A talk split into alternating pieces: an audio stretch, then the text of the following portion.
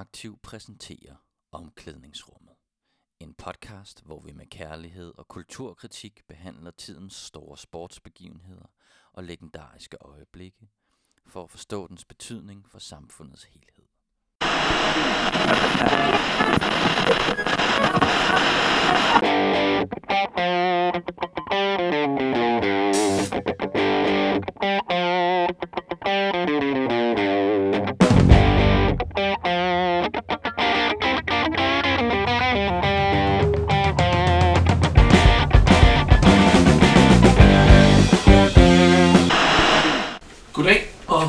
Velkommen til Omklædningsrummet, øh, Radioaktivs sportspodcast.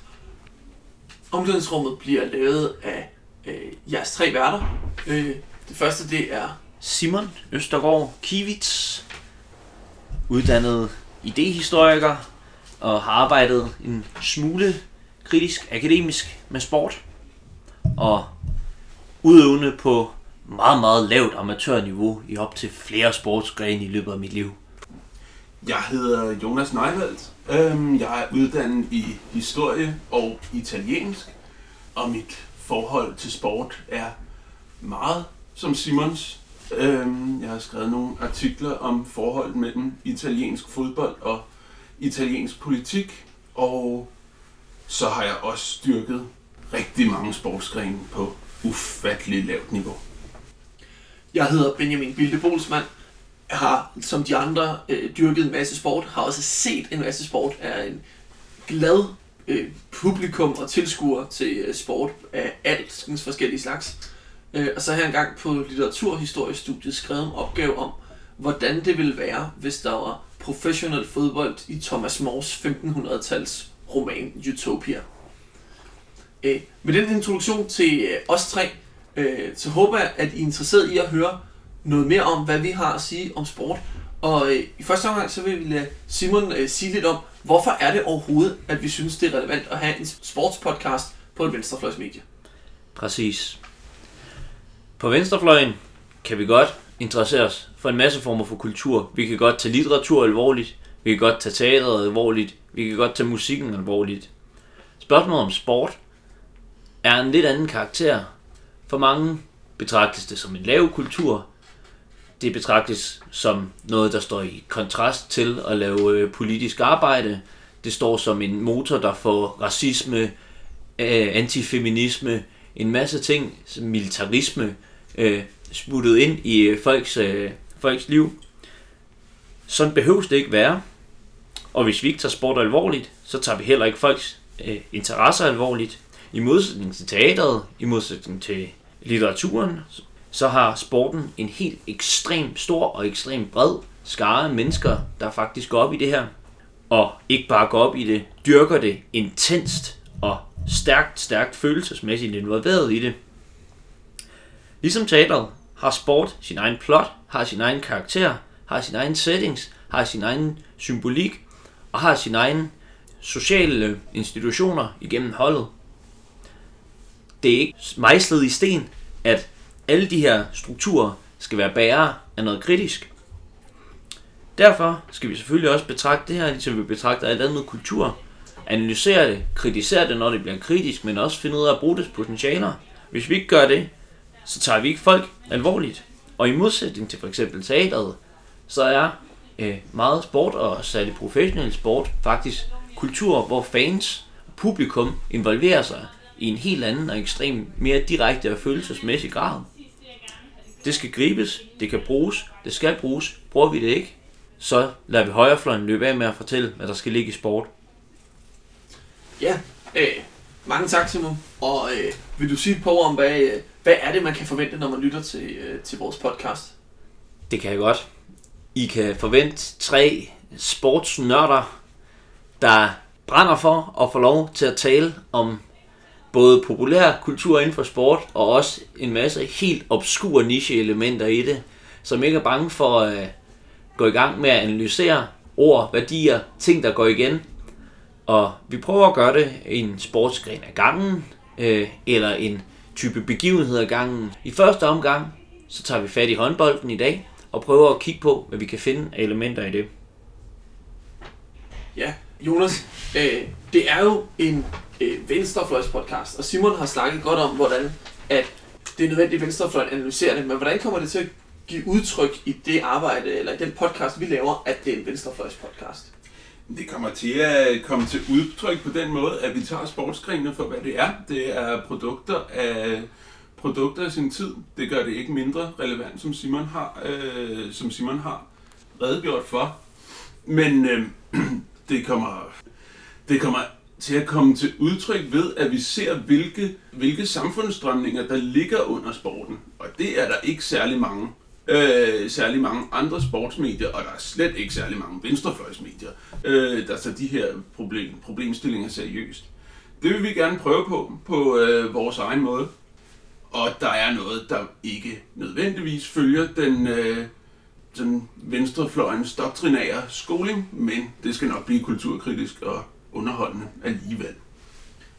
Ja, opsummeret en kulturkritisk, en kulturanalytisk sportpodcast, hvor vi ser på, hvad siger sporten om samfundet. Det er det, man kan forvente, hvis man lytter til omklædningsrummet.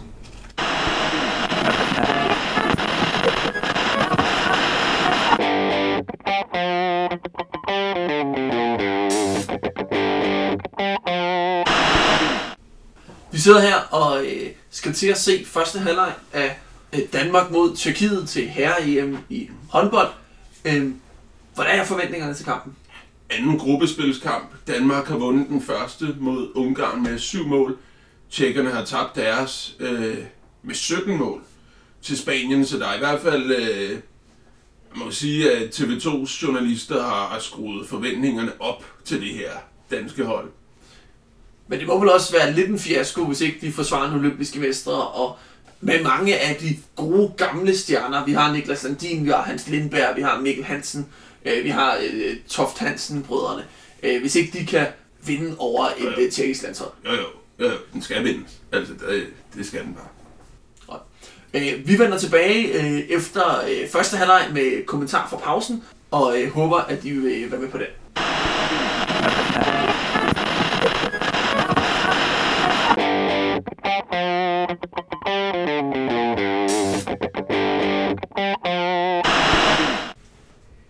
Velkommen tilbage, og øh, velkommen til første afsnit af Omklædningsrummet. Øh, og emnet for dagens øh, podcast, det er EM i herrehåndbold. Hvis man kort skal introducere, øh, så snakkede vi om at gøre det med et øh, citat fra øh, den tidligere øh, Silkeborg-spiller og træner, samt italiensk studerende Troels Bæk, øh, som har øh, sagt, for mig virker håndbold mest af alt som en polterarmbegivenhed på linje med paintball. Jeg så kun et minut af finalen, og fandt aldrig ud af, hvem der skulle giftes. Det er en tavlig sport, der udelukkende består af dødbolde. Bum. Så er scenen også sat. Ja, der er en mand med holdninger.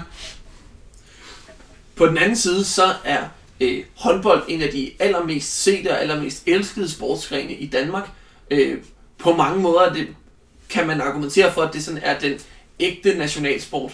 Øh, opfundet i Danmark, øh, dyrket i hele landet, og øh, med seere hver eneste øh, weekend øh, hele året igennem i fjernsynet. Til at starte med, så kunne jeg godt tænke mig at øh, høre jer. Øh, hvad har I selv af sådan nogle personlige oplevelser med håndbold? Altså for mig, der er en lille disclaimer. Jeg er af øh, svensk afstamning, og jeg må sige, at det svenske hold i 90'erne og begyndelsen af 0'erne var helt fantastisk. De vandt en masse ting, men særligt så lagde jeg mærke til den måde, de havde timeouts på. Der var ikke en træner, der råbte og skreg spillerne i ansigtet. Det foregik i ro og mindelighed, mens spillerne sammen diskuterede med træneren, hvad der skulle ske i det næste stykke. Inden jeg kommer med mit eksempel, så vil jeg allerede nu påpege en ting, der typisk sker, når vi taler om sport. Ja. Det er, at vi med stor selvfølgelighed taler om det svenske håndboldhold, uden at klargøre, at det selvfølgelig er herrehåndboldholdet, der her tales med, fordi at vi antager jo selvfølgelig, at det er herresporten, der bliver talt om, fordi at helt underbevidst ved vi jo godt, bilder vi os selv ind, at det er jo sådan, den rigtige sport er. Det er en af de elementer, vi skal sidde og pille ved i løbet af vores udsendelse og se, hvordan sådan en figur figurerer. Det var sjovt lige at fange allerede der, ikke? Guilty as charged. Præcis. Øh, og jeg, jeg er også... Jeg er også vokset op med kvindehåndboldholdet, og har fået mine store sportsoplevelser derigennem. De tre på hinanden følgende guldmedaljer i OL var jo virkelig, virkelig noget, der kunne, øh, kunne få mit sind i kog, og som gjorde, at man kunne stå op afsindigt tidligt om morgenen, husker jeg, for at se en øh, OL håndboldfinale med de danske Jernhall Ladies.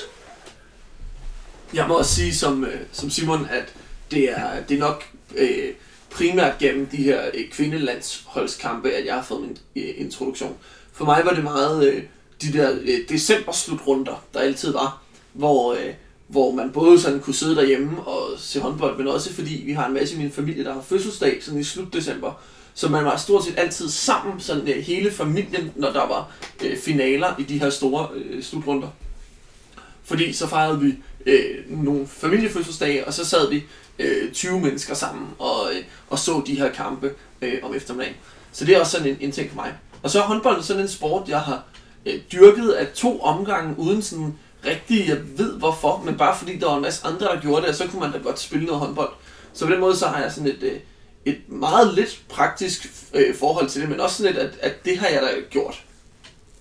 Jeg har også spillet håndbold. Har du spillet håndbold, Jeg Jonas? har spillet håndbold øh, i et par år, jeg tror, fra jeg var 6 til jeg var 8, eller sådan noget. Men jeg vil sige, det sidder stadigvæk. Jeg kan stadigvæk godt.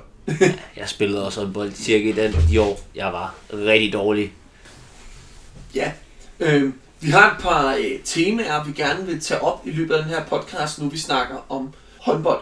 Og et af de øh, emner, øh, som er oplagt, det er forholdet mellem øh, periferi og øh, centrum. Altså forholdet mellem København og Jylland, mellem storbyen og udkanten.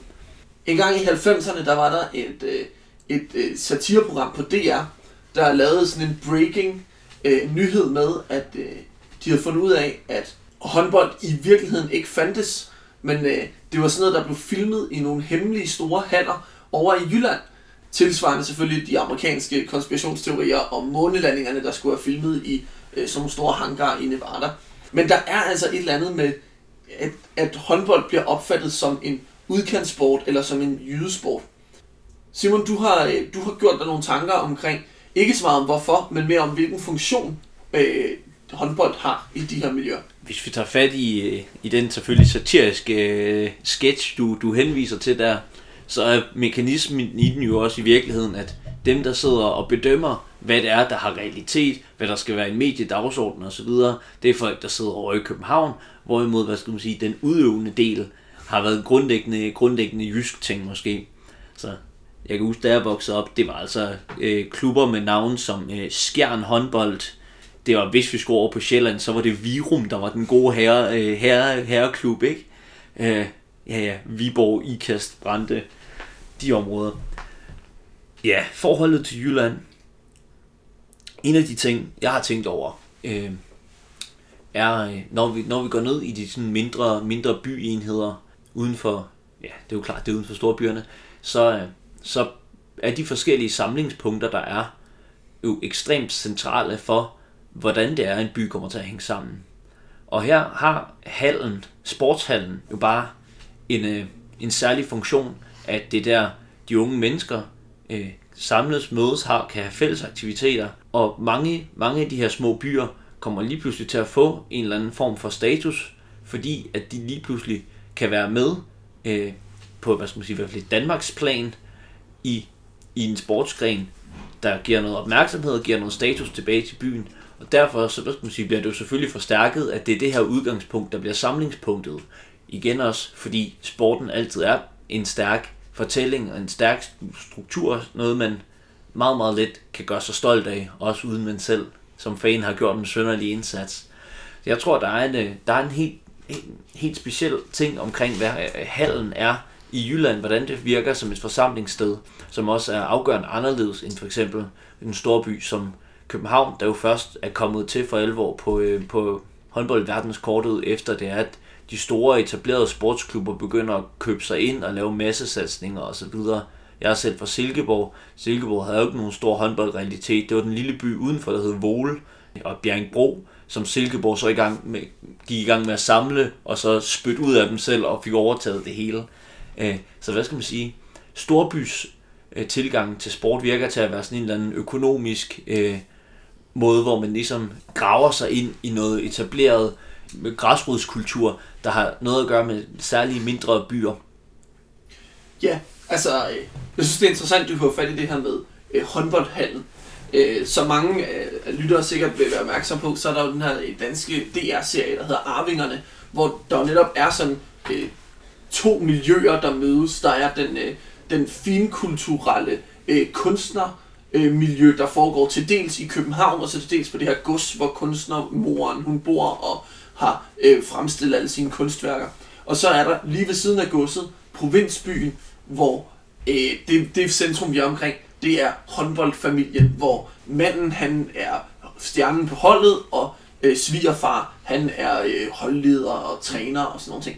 Altså, og hvor hele byen sådan agerer omkring det her håndbold. Så det er jo ikke kun en, altså man kan sige, det er jo et billede, som er så indgroet i, i opfattelsen, at det ligesom kan danne en grobund for en af de, en succesfuld dansk øh, dramaserie. Mm. Der er noget andet, øh, altså det som øh, arvingerne får mig til at tænke på, det er, at det her kunstnermiljø, der kommer over fra København, øh, har et, øh, et noget anstrengt forhold til moral. Og der trænger vi også ned i sådan en af de klassiske danske fortællinger, som er, at øh, provinsen på en måde er mere ren moralsk set, end storbyen er. Øhm, altså, forestil jer, at der kunne ikke være noget, der hed Sjællands Sengetøjslager, for eksempel. Altså, det hedder Jysk Sengetøjslager, fordi de ude i provinsen efter sine er øh, mere arbejdsomme og ærlige, end vi er i storbyen. Nu siger vi, fordi jeg selv kommer fra København. Men, øh, men altså, det er, det synes jeg er en interessant ting at, at se på, fordi man kan også se, nu har jeg selv tilbragt en del tid i københavnske fodboldomklædningsrum i min ungdom, og øh, det er ikke ligefrem håndbold, der er, der er, øh, der er det mest populære i dem. Der ser man håndbold som øh, noget konformt. Man ser jyder, der sidder med klappølser i en kedelig hal. Det, så har vi så også fået trukket et par fronter op hvis vi hvad skal man sige, med udgangspunkt i de her fortællinger og tilgange, der er til håndbold, skal, skal sige noget, så er det jo været, hvad skal man sige, styr, styrkninger af, af at, øh, at der faktisk sker noget specielt, og det her det er noget, der samler, samler omgivelserne og altså, ja, stemmer folk sammen om noget fælles. Derfor, vi er jo en politisk podcast, derfor må man jo også tale om, om der er et eller andet særligt potentiale for at intervenere for at være politisk omkring de områder, hvor det levede liv faktisk foregår. Et, øh, et eksempel, jeg sidder i gang med at genlæse øh, gamle bog Idealister, som jo meget af den foregår i en lille by Præstø på Sjælland. Der er der kommet, kommet en præst til byen, som er ung og frisk og har formået at få organiseret det meste af ungdommen i byen omkring øh, sine øh, nye øh, religiøse foreninger. Hvilket også resulterer i, at idrætsforeningerne i byen lukker, fordi at det er foreninger igennem, øh, igennem det kirkelige fællesskab, der nu lige pludselig er den eneste måde, at samfundet, nærområdet kan hænge sammen på. Så det er der, man spiller håndbold nu. Og det er jo eksempler på, i sig selv, det er den samme handling, der bliver gjort. Man spiller håndbold, og de her mennesker vil gerne spille håndbold. Jo, selvfølgelig, det er nogle mere ordentlige, mindre syndige uniformer, der bliver spillet i, men, men det der jo rent faktisk sker, og den måde, den formår at politisere det på, eller i hvert fald ideologisere det på, det er, at man rykker det ud fra sådan en frivillig forenings, øh, øh, foreningsregi, og over i en, hvad skal man sige, religiøs, ideologisk kontekst, hvor det er, når man løber rundt her i, så er man også med til at styrke et kristent religiøst fællesskab i nærområdet.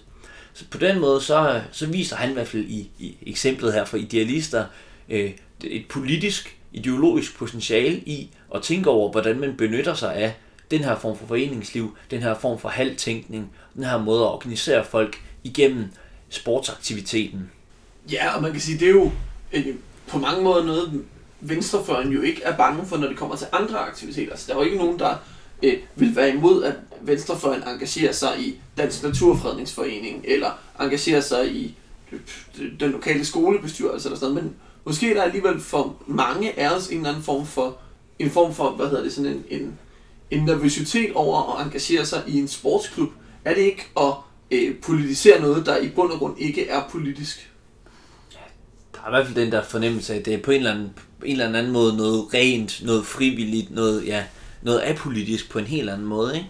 Ja, det der- og det er der selvfølgelig en øh, separat diskussion i, som jeg synes, vi skal tage. Men jeg synes, det der er interessant at kigge på, også hvis vi vender tilbage til, til historien der med, med idealister eller sådan, det her, det her potentiale, der jo trods alt ligger der, så kan vi tage formod, hvordan man intervenerer. Nu kommer jeg også fra en baggrund, hvor vi taler rigtig meget organisering. Jeg arbejder, så, øh, arbejder med organisering inden hos Pædagogstuderendes Landssammenslutning. Og meget af sådan organiseringsteorien, særligt i den her amerikanske afart, det tager udgangspunkt i, hvor er det de her communities mødes henne. Fordi det er de steder, de mødes, det er de mennesker, man bliver nødt til at få fat i. Det er de ledere af lokalområderne, der skal sættes i spil, for at man kan samle folk om at ændre grundlæggende ting. De her eksempler i USA foregår næsten altid omkring kirken, og de forskellige kirkelige organisationer, som det, der skal samle. I dag er mit indtryk, at mange steder i landet, så står den kirkelige organisation ikke nødvendigvis som det samlende fællesskab. Øh, men hvis, hvis vi går med på præmissen om, at, at sportsforeningen, sportshallen, faktisk på mange måder er det her, så er det i hvert fald et potentiale, vi bliver nødt til at diskutere om det her, hvad skal man sige, formod politisering af det her. Hvis vi kommer frem til, at det kan man godt, og det er spændende, så, øh, så ligger der i hvert fald en, en seriøs samtale, der burde, burde blive taget omkring, hvordan vi agerer i forhold til, til hallen rundt omkring i provinsbyer for eksempel. Så du ser altså øh, hallen som øh, det, altså sportshallen i Jylland som det danske svar på de amerikanske øh, kirker, hvor øh, man kan organisere lokalsamfundet, hvor der sker lokal aktivitet. Ja, det vil jeg faktisk grundlæggende tro. Der er et kæmpe potentiale i at betragte den som.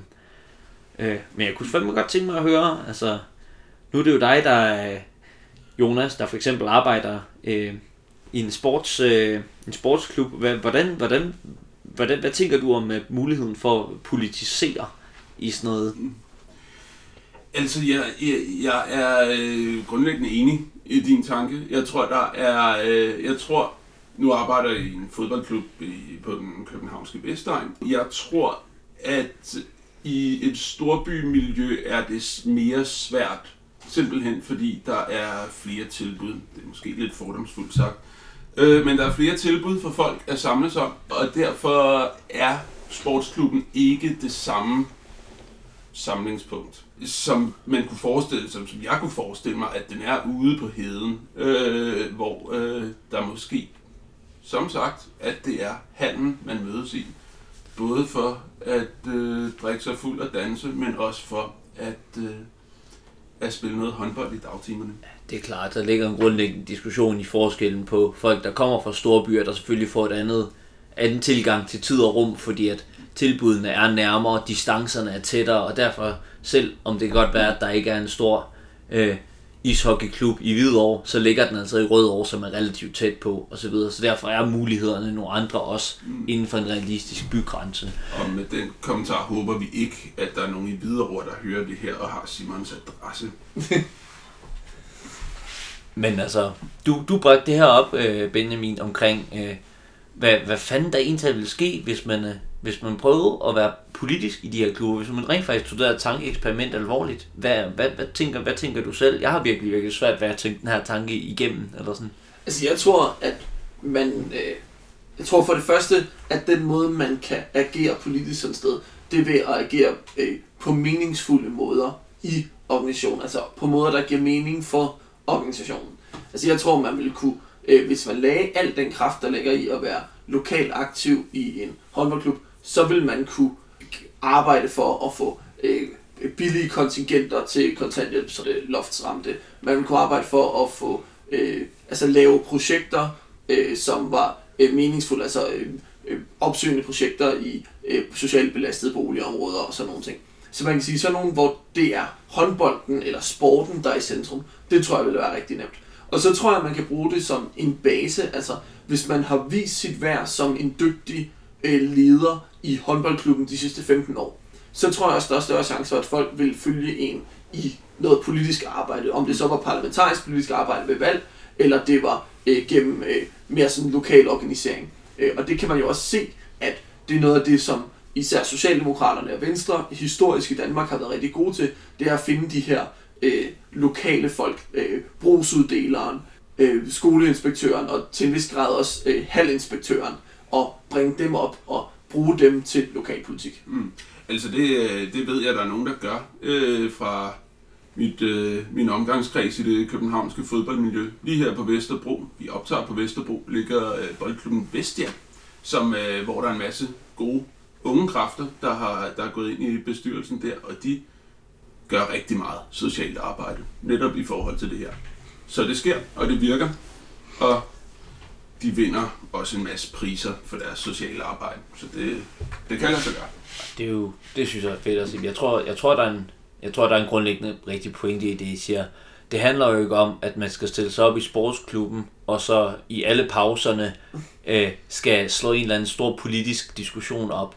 Det handler om, at man rent faktisk laver et stykke basisarbejde, der gør det fedt at være i et nærområde, der gør, at folk godt kan lide en, og rent faktisk tror på, at man står for noget, og at man mener de projekter, man laver. Og så derfra har man opbygget en base, hvor man rent faktisk har skabt en relation, hvor man kan sætte fede, progressive projekter i gang, rykke mennesker, få mennesker til at møde nye mennesker osv. Ja, og så gå forrest med at vise, at man kan skabe forandring. Gå forrest med at vise, at man øh, kan skabe lokale løsninger, der tager hensyn til folks vilkår. Give folk magt over deres eget liv. Også selvom det til at starte med er et lille aspekt af deres fritidsliv. Alle de her ting, som jeg synes bør være afgørende politiske prioriteringer for Venstrefløjen, de kan jo konkretiseres i øh, konkrete arbejde i den lokale sportsklub. Så øh, hvis vi skal prøve at slå en, øh, slå en knude på den her del af diskussionen, så kan vi sige, at øh, vi kan godt tale om øh, hallen som udgangspunkt for at bygge øh, de her lokale sovjetråd, hvor at, øh, hvor vi tiltrækker de lokale fagforeninger, de lokale fabrikskomiteer og øh, landbrugs, øh, landbrugsbønderne til at sidde og samles og med udgangspunkt i den her ramme, ligesom øh, vedtage, hvordan øh, byen øh, fremadrettet skal udvikle sig fra bunden af. Fang bevægelserne ind i sportshallen som det centrum. Det synes jeg, det er jeg sikker på, det er det, vi har konkluderet fuldstændig rent. Den tror jeg, du tager for egen regning, Simon. Pis. Jeg vil godt lige, øh, kort før vi går videre fra det her, så vil jeg øh, lige gribe fat i noget af det, Jonas han sagde tidligere omkring det her med, at man kan sige, at jyder er mere troværdige end sjællændere. Øh, og spørgsmålet er der noget, er der noget særligt sådan troværdigt, eller noget særligt øh, ærligt i håndbolden, eller i øh, den her øh, foreningsbaserede holdsport, eller sådan, som vi oplever i håndboldhallen? Jeg kan ud, altså så sent som i går var øh, øh, filosof, psykolog Svend Brinkmann ude og sige det, at det er der. Han skriver, at især storbyborgernes øh, idrætsforbrug efterhånden mere og mere handler om fitness world. Det er den, og løb for egen regning, det er den fremtrædende øh, sportsudøvelse i store byer. Det er det ikke på landet endnu.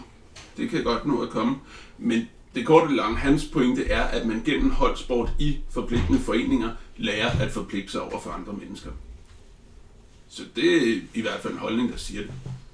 Ja, ja, ja. Den, øh, den tager vi med videre. Øh, Det vil jeg gerne konkludere på som metids sandhed, men ikke at det er rådet, der skal samle øh, omkring det nye samfund. Ja, ja, okay. Det, det ene behøver ikke udelukke det andet. Altså. Tak, tak, tak, tak. En sidste pointe omkring det her med storby over for øh, landområder. Øh, det er jo den her fordom, du kom med tidligere, øh, Jonas, med, at øh, øh, håndbold var sådan lidt en øh, overfladisk sport, hvor der sad en masse øh, overbegejstrede mennesker med klappepølser og jublede, når der blev scoret, for det bliver der hele tiden. Ja, Øh, ja, ja, altså det, det gør det jo. Øhm, eller har jeg hørt. Men altså, der er, der, der er en snak om, at øh, fodboldens selvforståelse ser sig som en mere ægte sport end håndbold, og det kan man se på den måde, øh, sportsgrenen er opstået på. Fodbold i den moderne form er, øh, er opstået ret organisk af tidligere boldspil, som når øh, da bønderne begyndte at flytte ind til industribyerne, så tog de de med, så tog de de sportsgrene idrætter med sig, og på et tidspunkt var der så et behov for, fordi folk kom fra så mange forskellige steder, at få skrevet noget ned, så det var den samme sport, de kunne spille med hinanden. Og det er så fodbold, som vi har i dag. Hvorimod håndbold øh, mere er opstået, den er, den er skrevet ned, og så er det blevet en sport. den er sat på formel i det danske så øh, skole- og højskolesystem. Og på den måde så er baggrunden for de to sportsgrene ret anderledes. Det kan jo være, at det er det, der slår igennem i, øh, i øh, selvforståelsen omkring det i dag. En anden pointe, der, som også er værd at tage med, det er, at fodbolden er opstået blandt fabriksarbejdere. Og da fabriksarbejdere begyndte at spille fodbold med hinanden for efterhånden ret lang tid siden, så havde de omtalte fabriksarbejdere det altså mere at være mænd. Det er måske en årsag til, at kvindehåndbold er mere udbredt end øh, kvindefodbold i forhold til herrepangdangen inden for begge sportsgrene. Fordi der har trods alt været flere kvinder i øh, det danske skolesystem øh, og det danske højskolesystem, end der har været på øh, en øh, end der har været på en stålfabrik i Bolton i øh, slutningen af 1800-tallet. Ja, øh, det, det synes jeg er, er, er ret interessant.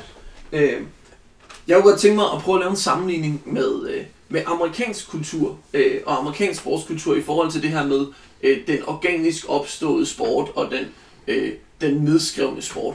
Fordi på mange måder så ser jeg egentlig øh, basketball som det der tilsvar øh, håndbolden i Danmark. Basketball er også en sport, der er blevet som øh, opfundet på skrift, før den er blevet spillet. Og det er en sport, som øh, har de her mange scoringer, øh, mulighed for øh, publikum kan juble hele tiden, øh, og hvor det kan gå, sådan svinge hurtigt frem og tilbage. Men i modsætning til i Danmark, så er basketball jo øh, sådan en urban sport, der bliver dyrket i storbyerne, og bliver dyrket af øh, underklassen, hvorimod håndbold jo er en i sådan ekstrem grad en middelklasse sport, der bliver dyrket uden for storbyerne. Og det tror jeg bare, jeg synes er interessant at sige. Jeg tror ikke, der ligger noget, noget iboende i håndbolden, der gør den til, der gør den til en middelklasse sport, eller til en, til en, en sport med klappepølser. Jeg tror, det er, jeg tror, det er øh, udenomlæggende omstændigheder. Altså, det er ikke håndbolden i sig selv, der, er, øh, der gør den til det, den er udskilt for. Nej. Jeg tror, hvis jeg, hvis jeg skulle prøve at tænke i forlængelse af den tanke og komme med nogle forklaringsmodeller på, hvorfor at, at det ene kan udvikle sig som en gadesport, og den anden udvikler sig i forhold til, til et højskolesystem. Jeg tror, vi må vende, vende tilbage til, hvad skal man sige, de her nedskrevne regler igen, der er i forhold til håndbold. Fordi det er altså tilpasset en halv af en vis størrelse. Det er fandme svært at spille håndbold på en meget, meget lille distance. Og der, der har basketballen, og i hvert fald særligt street-udgaven af den, jo altid kunne tilpasse sig og smyse ind i den mindste lille krog af et tæt bebygget område. Det, det, det tror jeg, hvad skal man sige, der udspringer basketballen måske også af, eller den kan i hvert fald lettere omtolkes, og er i hvert fald blevet omtolket i, i en, hvad skal man sige, gadeudgave, der hænger tæt, øh, tæt forbundet sammen med den her øh, sportshal-udgave af det, man kender. Jeg har endnu ikke set, hvordan man laver et interessant fortolkning af håndbold ned på et meget, meget lille område. Mm. Det er det samme med fodbold. I fodbold skal man bruge en øh, nogenlunde flad overflade og en rund genstand. Og så kan man godt finde på et spil. Det er der måske nogen, der er bedre til håndbold, end jeg er, der også skal finde på med håndbold. Men det, det er bare en parallel til basketball. Så har man også fodbold, som især tidligere også blev spillet på, øh, før der var biler over det hele, så blev det i høj grad spillet på gader.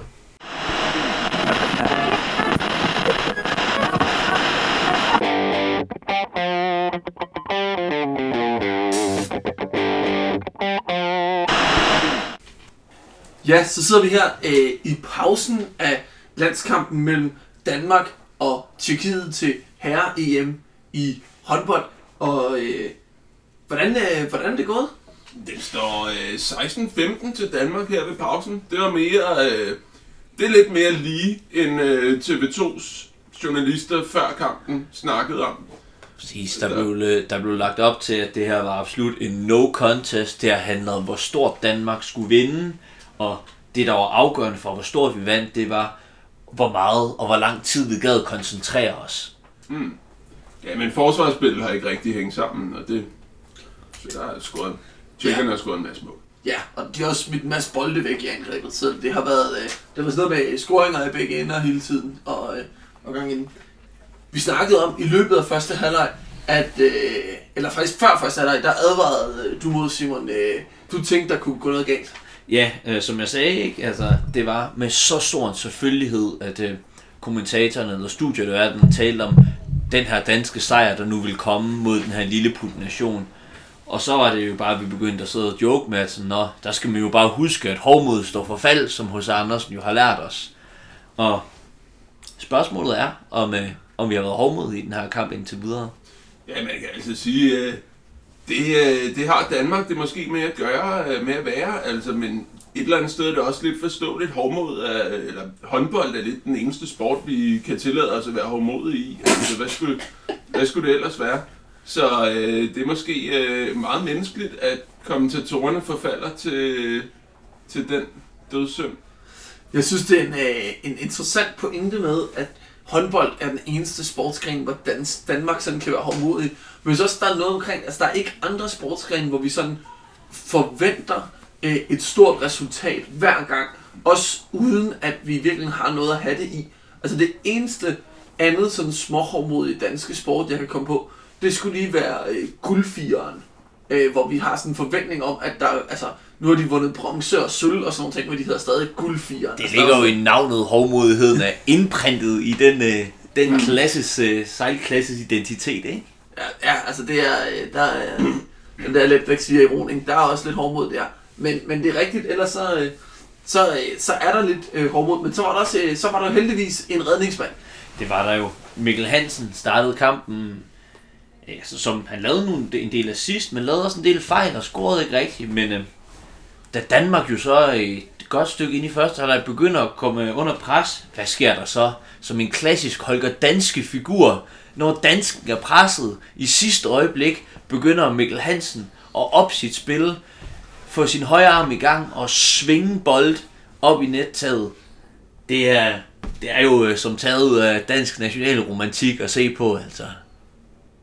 Ja, øh, vi glæder os til at øh, se anden halvleg af, øh, af kampen, og øh, så vender vi tilbage med vores, øh, vores tanker øh, på baggrund af det.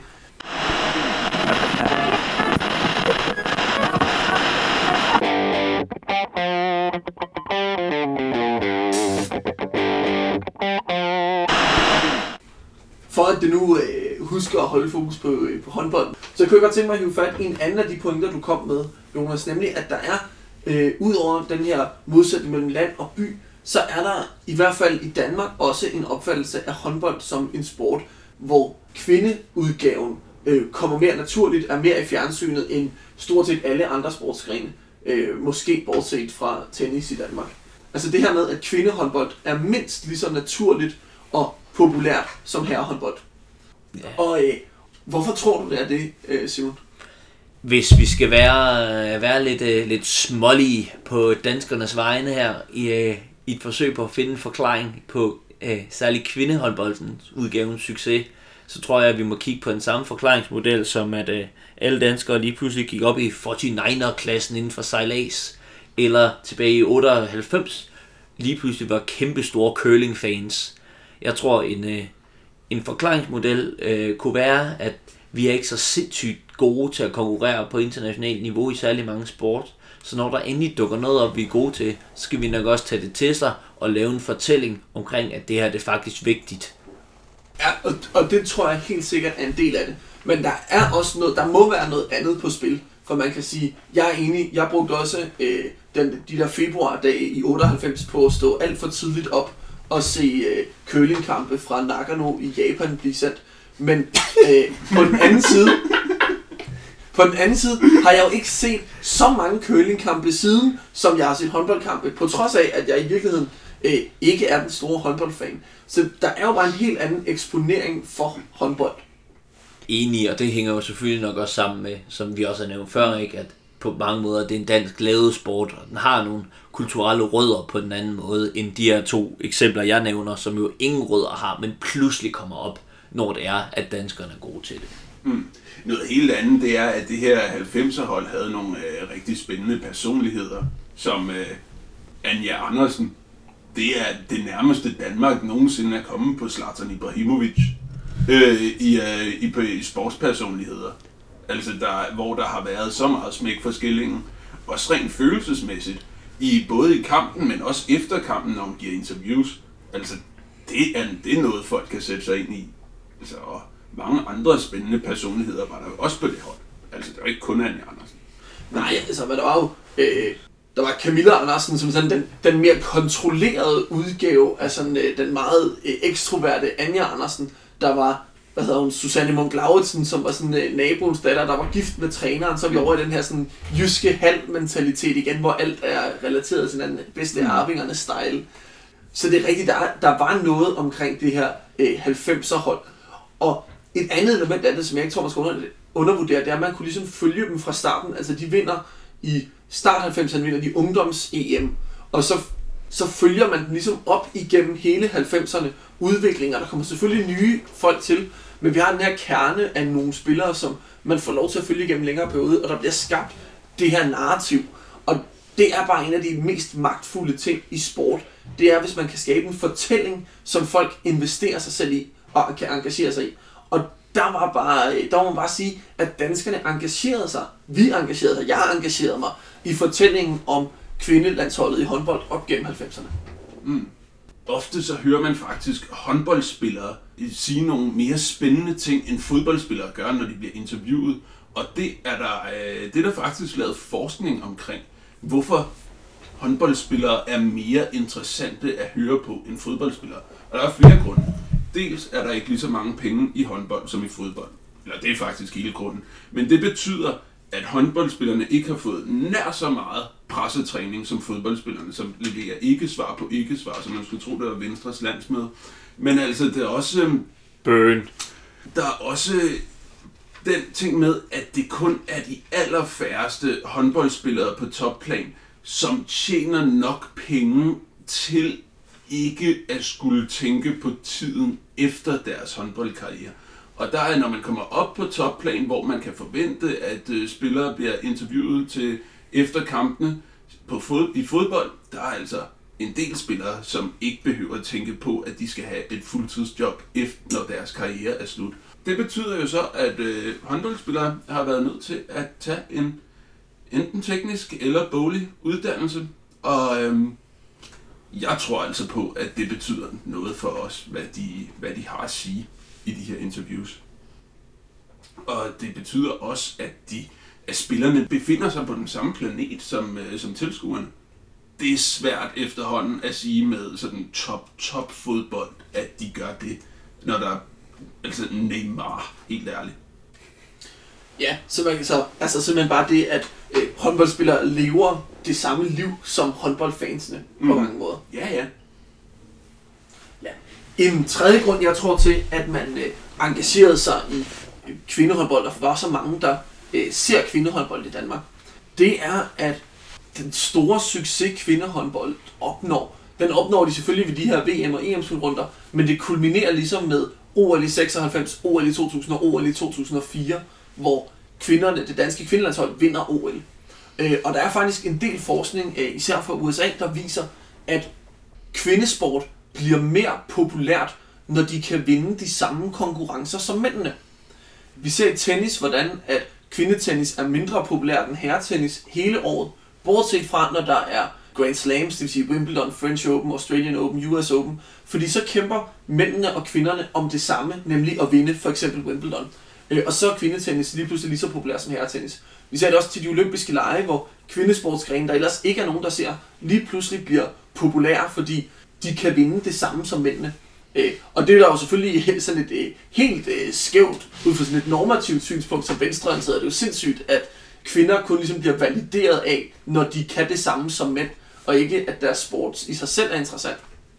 Men jeg tror bare, man må være, altså sådan, forskning viser, at det er sådan, det er, så kan vi gøre noget for at ændre på det.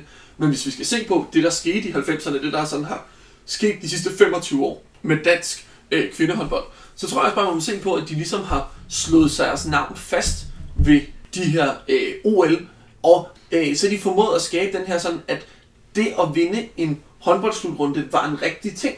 Altså det var noget, der var hver december. Det var, altså, det var næsten sådan, at man, man så julekalender, og så så man en kvindehåndboldkamp, og så spiste man småkager, og øh, hvis man var heldig, så havde man nogle rester af noget gløk, man kunne drikke til. Og så, altså hele den her sådan, decemberstemning omkring kvindehåndbold fik gjort det til en ting, som var prestigefyldt at vinde, fordi folk fulgte med. Og den her øh, kombination af, øh, øh, hvad hedder det, engagementet omkring det, øh, og at det, at det føltes som noget, der var noget værd at vinde, det tror jeg også betyder rigtig meget.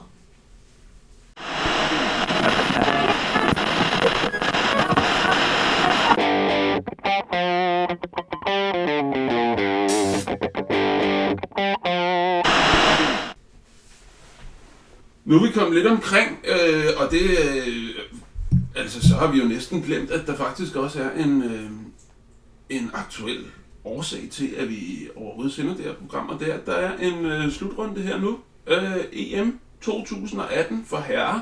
Hvordan kommer det til at gå, Benjamin? Ja, det er jo svært at sige. Men man kan i hvert fald sige, at Danmark stiller op med to slutrunder i bagagen, der øh, stikker i hver deres retning.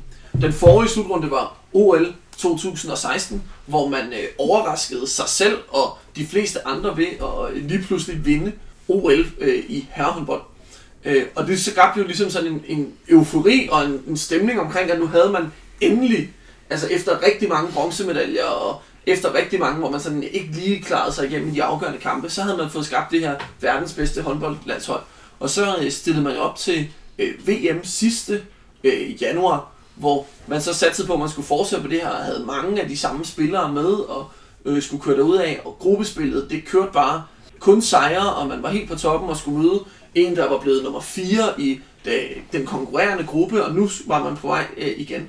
Og så, øh, så tabte man 8. finalen til Ungarn Så var en kæmpe fiasko, hvor man kan sige, at Danmark på den måde øh, faldt meget hårdt ned igen.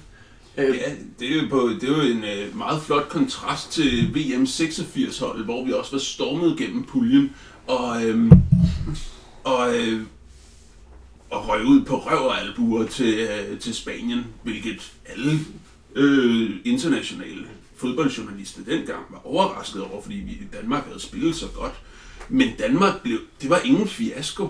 Danmark blev modtaget hjemme som de gode tabere. Og det synes jeg er lidt spændende. Det er måske en forskel på håndbold og fodbold igen. Jeg tror i hvert fald, at øh, der var mere skuffelse, end der var glæde. Men det er også øh, forskellen på, om man øh, kommer hjem som øh, de gode tabere efter at have vundet slutrunden før, eller efter ikke at have været med i slutrunden nogensinde før. Mm. Men hvis vi skal kigge på, hvordan øh, det sådan ser ud op til øh, slutrunden nu, så må man sige, at øh, alt kan ske, øh, sådan set fra et dansk perspektiv. At Danmark har øh, øh mange af de samme gode spillere med. Man har øh, øh, mulighed for at klare sig øh, fint igennem runden. Der er ingen tvivl om, at det danske landshold kan spille op på et rigtig højt niveau. Men der er heller ingen tvivl om, at i praksis, så, øh, så øh, er der også øh, den store risiko for, at det ender, som det gjorde sidste år, med et, øh, et exit til et hold, der bare har en bedre dag.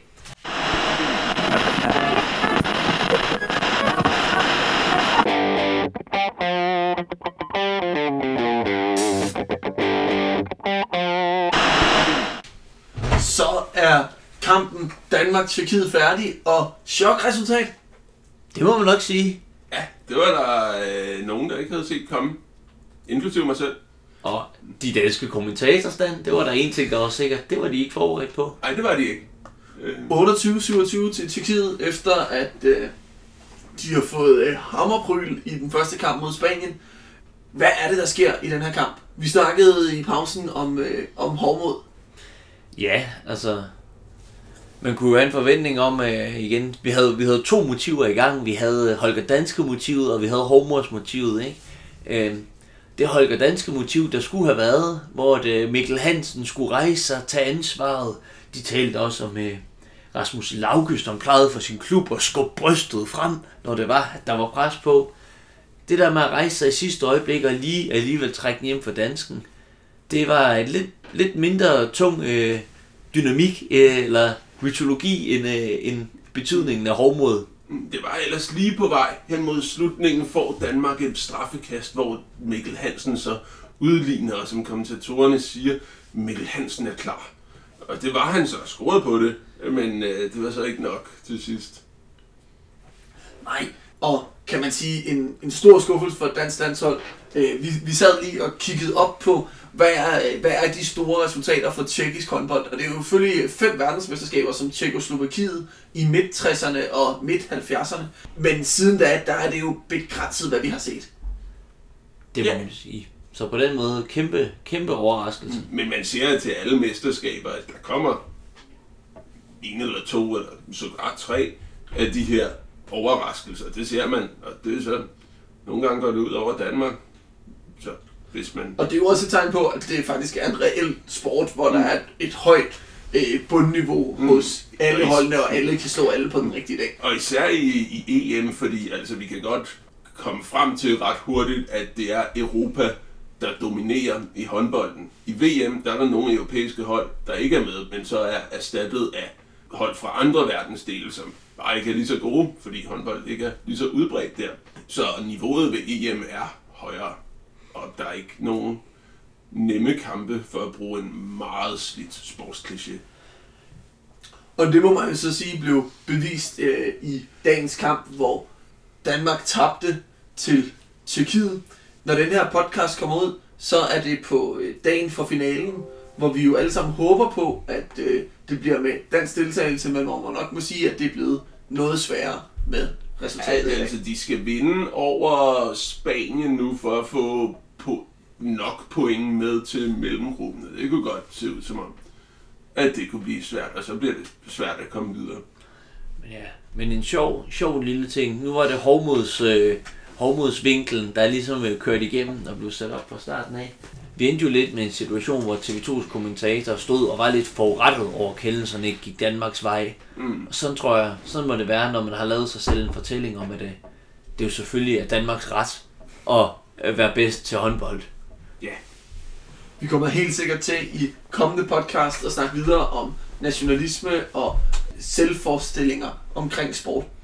Tak for øh, den her gang, og øh, vi håber, vi ses til næste måneds podcast, som øh, kommer til at handle om vinter Vi udkommer næste gang på øh, afslutningsdagen for vinter så vi kommer til at snakke om noget sportshistorie, ideologisering af historie og nogle af alle de fede konkurrencer, vi har set hver især til vinter Så glæder jeg til at høre om os udlægge curling fra alle vinkler.